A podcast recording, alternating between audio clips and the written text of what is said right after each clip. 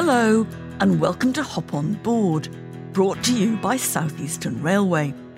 In each episode, you'll be taken on a whistle stop tour of some of the best places to explore on the Southeastern network, guiding you through everything these stunning regions have to offer from delicious food and drink and beautiful countryside walks to vibrant art scenes and fascinating history. That's where I hop on board.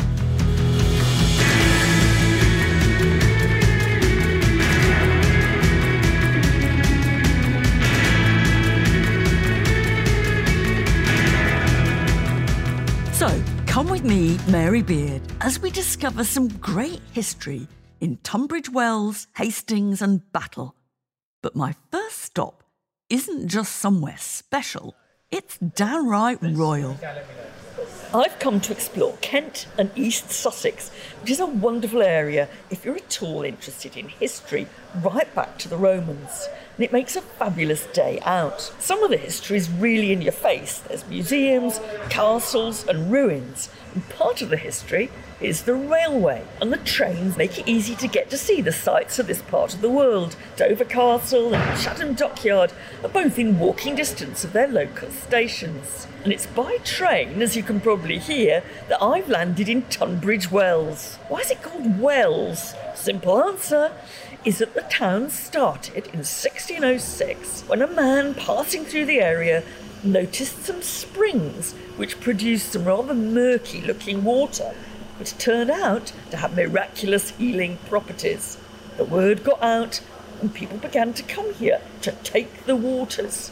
Tunbridge Wells became southeast England's only spa town.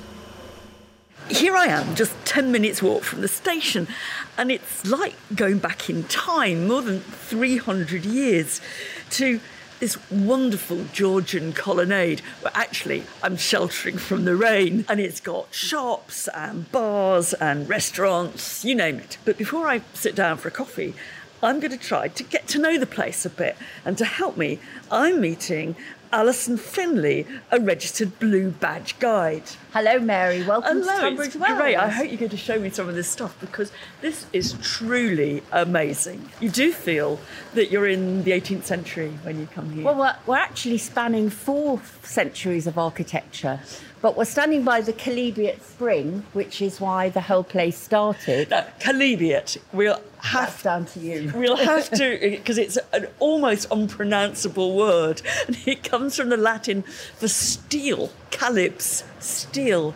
And it's because that water looked as if it got iron and stuff in it. Yes. In fact, I was told it was Greek for Iron Man.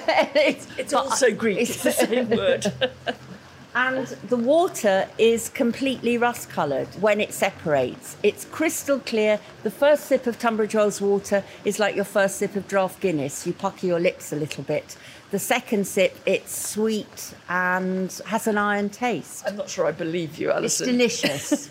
Can people still taste it ever? Yes, they can. Tunbridge Wells development can be divided into three phases. The first one, Stuart decadence, sex, drugs, and Charles II. The second one, when the royal patronage had left, but it was the 18th century. Think of Georgette Heyer. Think it was the summer rival to Bath.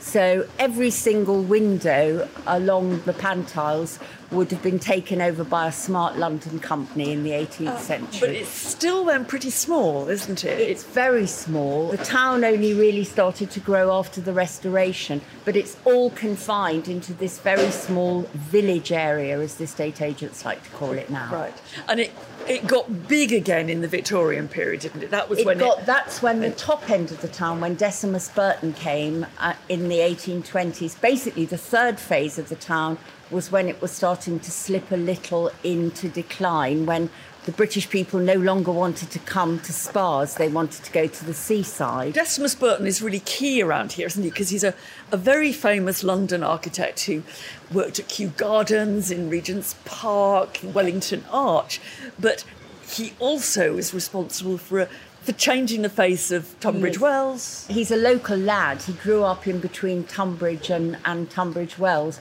His dad was already in the business, so he started to develop the Calverley Estate under John Ward. Just before we go and, and have a bit of a wander around the corner. Just tell me why Tunbridge Wells is still technically called Royal Tunbridge Wells. Where does that title well, come royal from? came rather late, actually, because the royal patronage ended with the death of Queen Anne with the last Stuart. And the, the Hanoverian kings and subsequent ones all went back to Germany to take their cures. But Queen Victoria came to Tunbridge Wells a lot as a young girl. And when she became queen, the town got massively excited. When she made Leamington Spa Royal in the 1880s for her jubilee, they were incandescent because the town council here. So for years and years, the newly formed council barraged the palace with letters. And then in 1909, her son, Edward, I always like to imagine with his arm round a mistress, eventually signed it off and it became Royal Tunbridge Wells. Finally gave in. Uh, Let's let's have a little wander, can we? The word pantiles. I mean, that, now, am I right in thinking that's because at one period of the colonnade's history, it was it was paved with ceramic tiles? Is that right? Exactly. A pan tile is literally a handful of the local clay put in a pan and baked. So the name is literally on the tin. And it was pan tiled at the end of the 17th century at the bequest of Queen Anne. So that the mud was removed and, and it, it, it all looked rather smart. So that the posh people didn't have to get their feet Exactly, dirty. exactly. And in the 18th century, it was all changed to Purbeck and Yorkstone to look more like Bath. Alison, that is so helpful. I mean, it's you know just spotting some of the things that you you'd otherwise miss. And a huge thanks to Alison for the wonderful tour around the Pantiles and sharing some of those fascinating facts about Royal Tunbridge Wells. Only an hour away from London on a southeastern train, it's so worth the trip. So I'm now going to swap the countryside for the coast and on to Hastings by train. I'm now on the way to Hastings on the train, and there's history just outside the window. The train's going through the high weald area of outstanding natural beauty. Weald just means woodland. It's a medieval landscape of rolling hills and ancient routeways. If you're catching the train, there's some lovely places to stop off and explore. Picturesque towns and villages like Frant, Wadhurst, and Stonegate. High Weald is a really special and unique area. It's so close to the coast and it's rich in natural resources. In the past, those resources drew people to it. Stone Age hunters came here to shelter in the sandrock. Anglo Saxon pig keepers kept their pigs in the woodlands. And the Romans mined it for iron. It's hard to imagine now. 2,000 years ago, this was actually the industrial heartland of Roman Britain, and it now looks so peaceful. Uh, it's just a nice reminder of how landscapes really do change over history. These days, though, the area is easily accessible by southeastern trains from London and from the coast, and it all makes for some great walking trips. Check out Ed Burns' episode if you'd like to learn more about walking and exploring in Kent. For now, though, I need to keep an eye out for my next stop.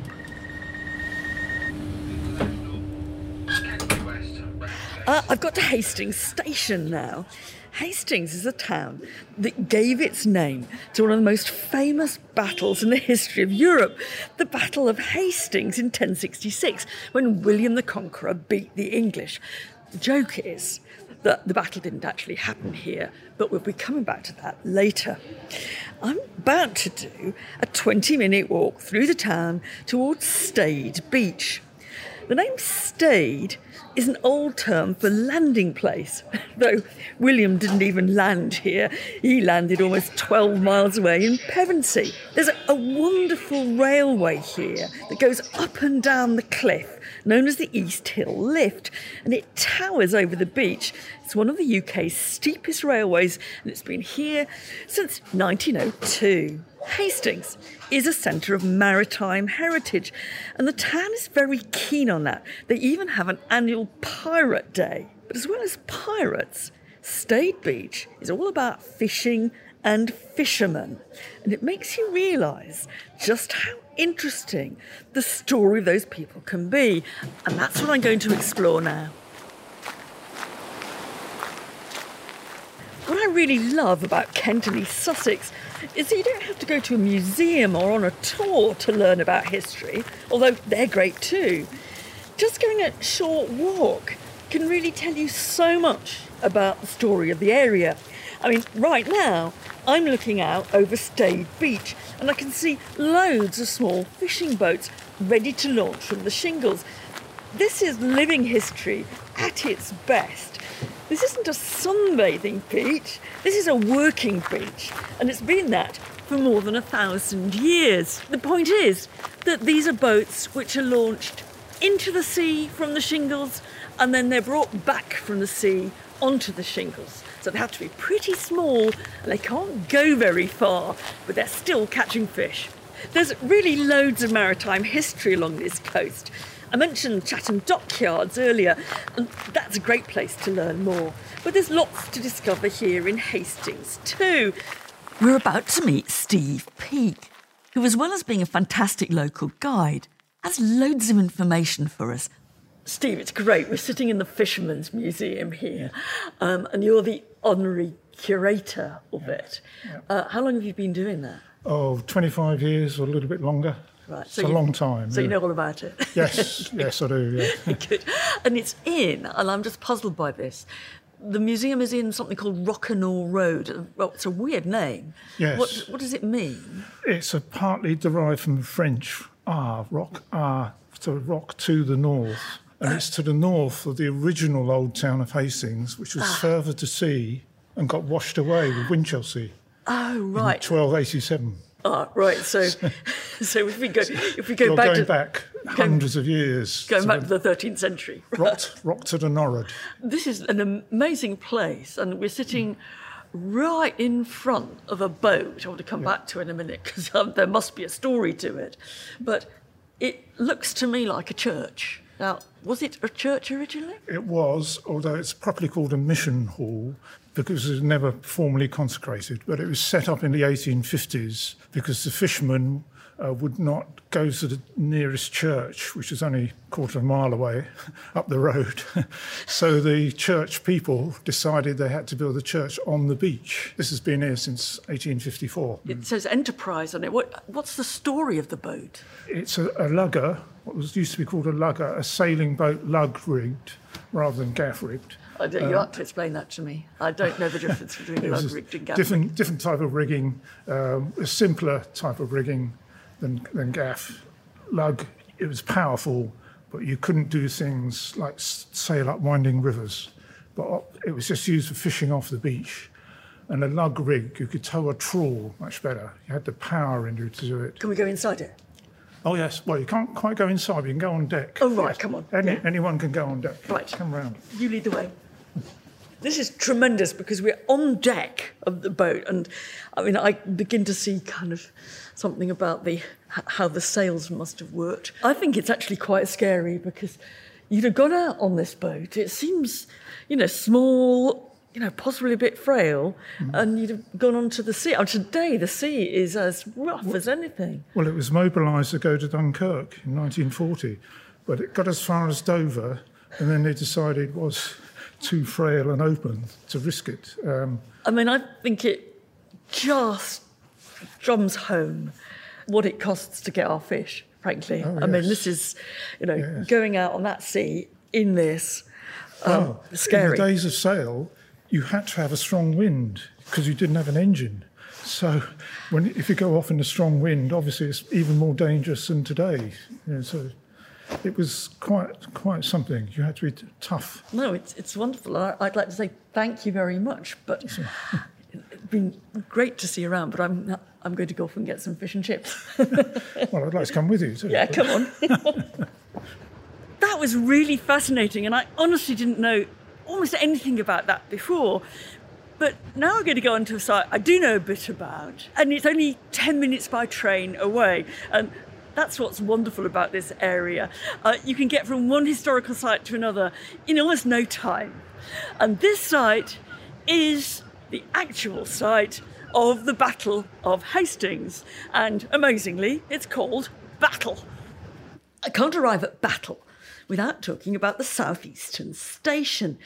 It's included in one of those lists of Britain's 100 best railway stations, and it's easy to see why. Because it's a Victorian station but it's built in the style of a 13th century house.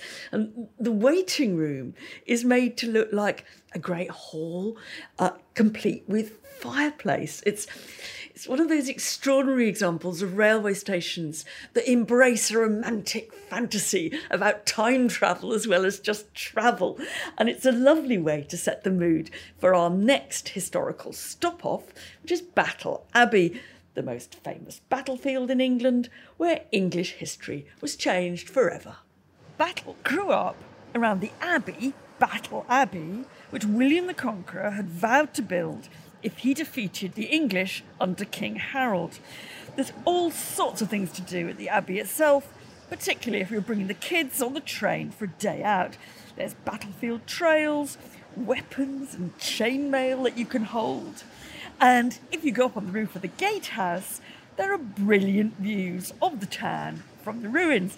I'm meeting Roy Porter, Senior Properties Curator with English Heritage, who's going to tell me more. Hi, you must be Roy. Hello, Roy. Battle Abbey.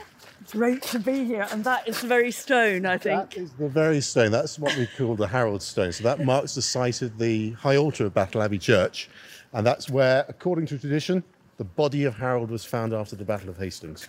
I'm going to go and stand on it. Absolutely, you should do. Yes, stand on the very spot.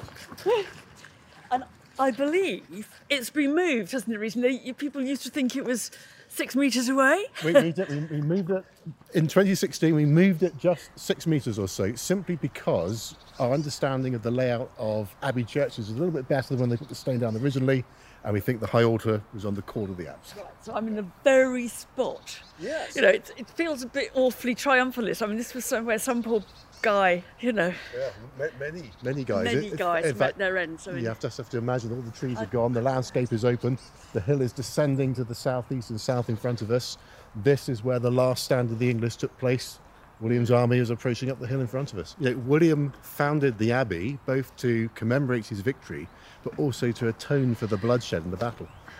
so he should. Um, but absolutely, really not a thing of the of the Abbey Church itself survives. That all went with Henry VIII. almost all of it. So there's a little bit of the crypt just behind you, and on the, the other end of the church, we've got a little bit of the west wall surviving, but almost the entirety of the building was demolished. But we know there's lots of it below ground. It survives as archaeology. So it could be excavated. It could be excavated Yes. one day. But what you've done now is you've marked the ground plan out so you can see how it must have been. That's right. And there's still some bits because I'm looking over there and that's the refectory, isn't it? Or the dorter or That's the dorter. That's the monastic dorter. That's the monk's dormitory. We, the we- dormitory. We can go and have a look at that if you like. yeah, I, I would really like to have a look at that. There's also some monks' lavatories, aren't there? There are, yes, down the hillside just behind. We can look at those. If we go into the undercroft, you'll see one of the most impressive spaces in the Abbey. We can walk through a sequence of rooms. Yeah. So, although the Abbey was founded by William the Conqueror, what happens is that in the 13th century there's a major rebuilding of the Abbey, which includes this, this range. And so, what we're looking at in this space is uh, a, a- a room with a vaulted ceiling, stone columns supporting um, that, that vault. We stand on the terrace with a good view across the, the monastic park, which is also part of the battlefield. This is where Harold died, but he was on the kind of ridge, wasn't he? He was Well, the that's up- right. Yes, yeah. So that the, upper ground looking over. yeah, so that the, at the you know, towards the end of the battle, the focus of the fighting was at the top of the hill. But what we're looking down over now are the lower slopes of the of the hillside. And so Harold actually had quite a good position up here. Yeah. But he didn't have any, as I recall, he didn't have archers, he didn't have arrows. But that's what the French kind of secret weapon was. Yeah, I think I think the French had two, two, two, two major advantages. One, they appear to have had far more bowmen than Harold, and also they, they had cavalry Oh, right. as well, or used cavalry. Um, but the English did really well. I mean, the, the battle, we're told, lasted all day, so they obviously terrible. adopted a Oh. really, really strong position. And if they'd been able to hold the line, then you know history would have been different. Yeah. Right from the middle of the 19th century, when the railway first arrived in Battle, this place becomes a tourist destination. Because people can get here. They, they can get here. Yeah. Um, the station's reasonably close. You can come to the Abbey site. It was open one or two days a week at that point, and people enjoyed that view. But Yeah. at the back of their minds, just like us, they would remember that this is also a scene of terrible bloodshed. Carnage. Yeah. But it's gloriously beautiful, but sort of poignantly beautiful. Yes, and, and, and that's what we hope our visitors take away from them is a sense of the, the beauty of the place, but also, you know, the historical significance of it and the fact that this is something somewhere where something very important and something very terrible happened. So where are we going now? Well, now we're going to turn left and we're going to make our way around to the northwest corner of the site. We're going to go to the visitor centre. Oh, yippee. So Yeah. I'll show you where we tell the story of the battle Yeah. and also where the cafe is. So step inside. This is the year 1066. This is the year 1066, yes. So the idea is that this gives people context of the Battle of Hastings, understanding of the Norman society in uh, 1066, and then brings them together. You can probably hear in the background there's a there's a film just in there which gives you a narrative of the, the battle itself, and you can even handle the sort of objects that Oh. would have been used on the battlefield. Do you think that I might try that? I think you should. So just to give you a sense of the the weight of a battle axe, for example. Oh, this is a battle axe. That's what battle axe means. Mm, So yes, axe- this is it. Yeah. Happily, you, you haven't sharpened it. We haven't sharpened that. No, no. But- That- that's a weapon which would have been used particularly by the English. We know.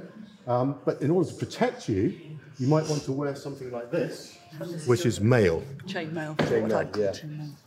Orbit there. These, these iron rivets and God, that's so heavy, though. yeah. You know, Yeah. by the time you've got dressed up on this, you're carrying a battle axe. You've got a sword to. I mean, And a heavy shield potentially as well.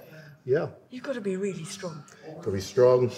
Um, and also, you, you know, you're going to want to be well hydrated during the day, aren't you? So you have to, one of the things we tend to forget about the logistics of a battle at the Battle of Hastings and having the supplies around the army for them to. Where you get the water and drink. Or Yeah. Maybe they've drunk something stronger.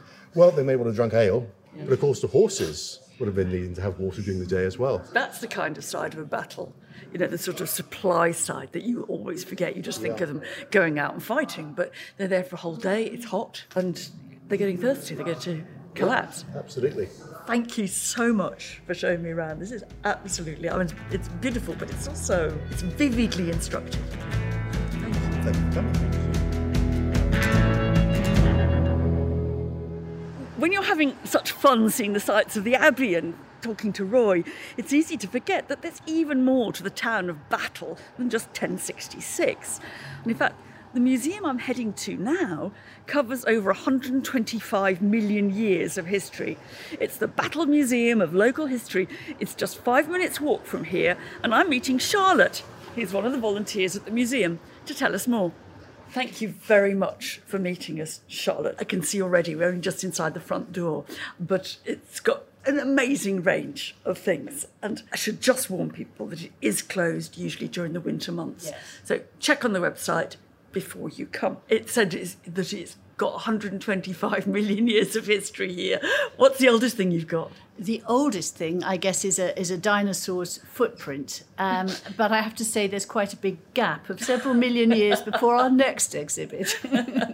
The thing that I think people know about battle is they know about the bonfire tradition. We're now going up millions of years to um, what the 17th century. Yes. Have you got material relating to Guy Fawkes Day, bonfires, guys? yes, we have. In the corner over there, we've got the oldest Guy Fawkes effigy in the world, so, or so we believe. His head is made of carved pear wood. Which was from a pear tree that was growing in the grounds of Battle Abbey. And his head was made in 1795. And he used to have a temporary body. He was decapitated every year. The head was saved, the body was burnt. But then in the 20th century, he was made with a, a more permanent body And ever since then, he lives in peaceful solitude for 364 days. And then for the bonfire celebrations, he gets trundled out on a cart, his a special cart, which is just over the road, locked up. And he goes up and down the high street in the bonfire procession, surrounded by members of the local bonfire societies carrying flaming torches but he never gets burnt. There are other guys made by local children which do get burnt. What about the later history, though? Because you know we've gone back to the dinosaur. We've got um, we've, we've got bonfires and guys, and um, but battle's got a pretty eventful 20th century history, doesn't it? Yes, it has really, because of the well, both world wars, but particularly the Second World War. Uh, so Battle is a southern town, six or seven miles from the coast. And of course, that meant it was absolutely in the front line for a Nazi invasion. When the Second World War began, the inhabitants of Battle and the surrounding villages had to suddenly get used to the idea that if there was an invasion, which looked extremely likely, that this area would be the first port of call uh, for the invading Nazi armies. And so all sorts of preparations were made for civil defence, lots of what are called dragon's teeth, concrete tank traps. They're still uh, around battle. You can still see these concrete blocks which were put in all over the place to stop German tanks from getting too far. They're still here. They're still here, yes. Of course, the invasion didn't happen as such. But there was a lot of aerial bombardment, and I mean a lot. This was called Bomb Alley because it was the route when the, the German planes had been to bomb London, they would come back over this area and disgorge their unused bombs all over this area. There was one direct bombing of battle which could have been very nasty. It could indeed have been the most enormous firework display ever. So some bombs fell, and one took out a shop in the high street and killed the owner and his wife, who were in it at the time, and destroyed the building. And then another bomb went right into the gateway of the Abbey gatehouse. Really? And it, this bomb lodged in the gateway. The Abbey at that time was occupied by Canadian troops. And what nobody knew the local population didn't know was that the Canadians had stored enormous amounts of gelignite in the Abbey Gatehouse if that bomb had gone off, there would have been the most almighty explosion. Battle Abbey would no longer exist, and most of Battle would no longer exist. Wow! You know, that, so that takes the history of Battle Abbey right up to the 20th century, and it only just survives. Yes, indeed. It would not have survived if that bomb had gone off. Gosh, that's yes. chilling. So, it? so Battle is, of course, most famously associated with uh, with the Norman invasion. Um, but if there had been a, another invasion in uh, 1940, then battle would again have been at the centre of that. We've, we've seen the Abbey, we've now seen the this lovely museum. But suppose I've come with two young kids on a family day out. What else is there to do around here? For them? If you've got uh, slightly older kids, shall we say, you could go on a really good country walk. And uh, one very nice thing about Battle is that the station, the railway station, is is pretty. is not exactly central, but it's a very short walk from the station into the town. At Battle, you can still very much see the medieval layout of the town, the long high street with the, and the little long thin small holdings going off it like this, with the, the, the shop fronts, and then behind them very very ancient houses, and then long thin strips of what is now garden. There are some signposted walks, 1066 walks and so on, but you can also just wander. Charlotte, that's a really good thing to know.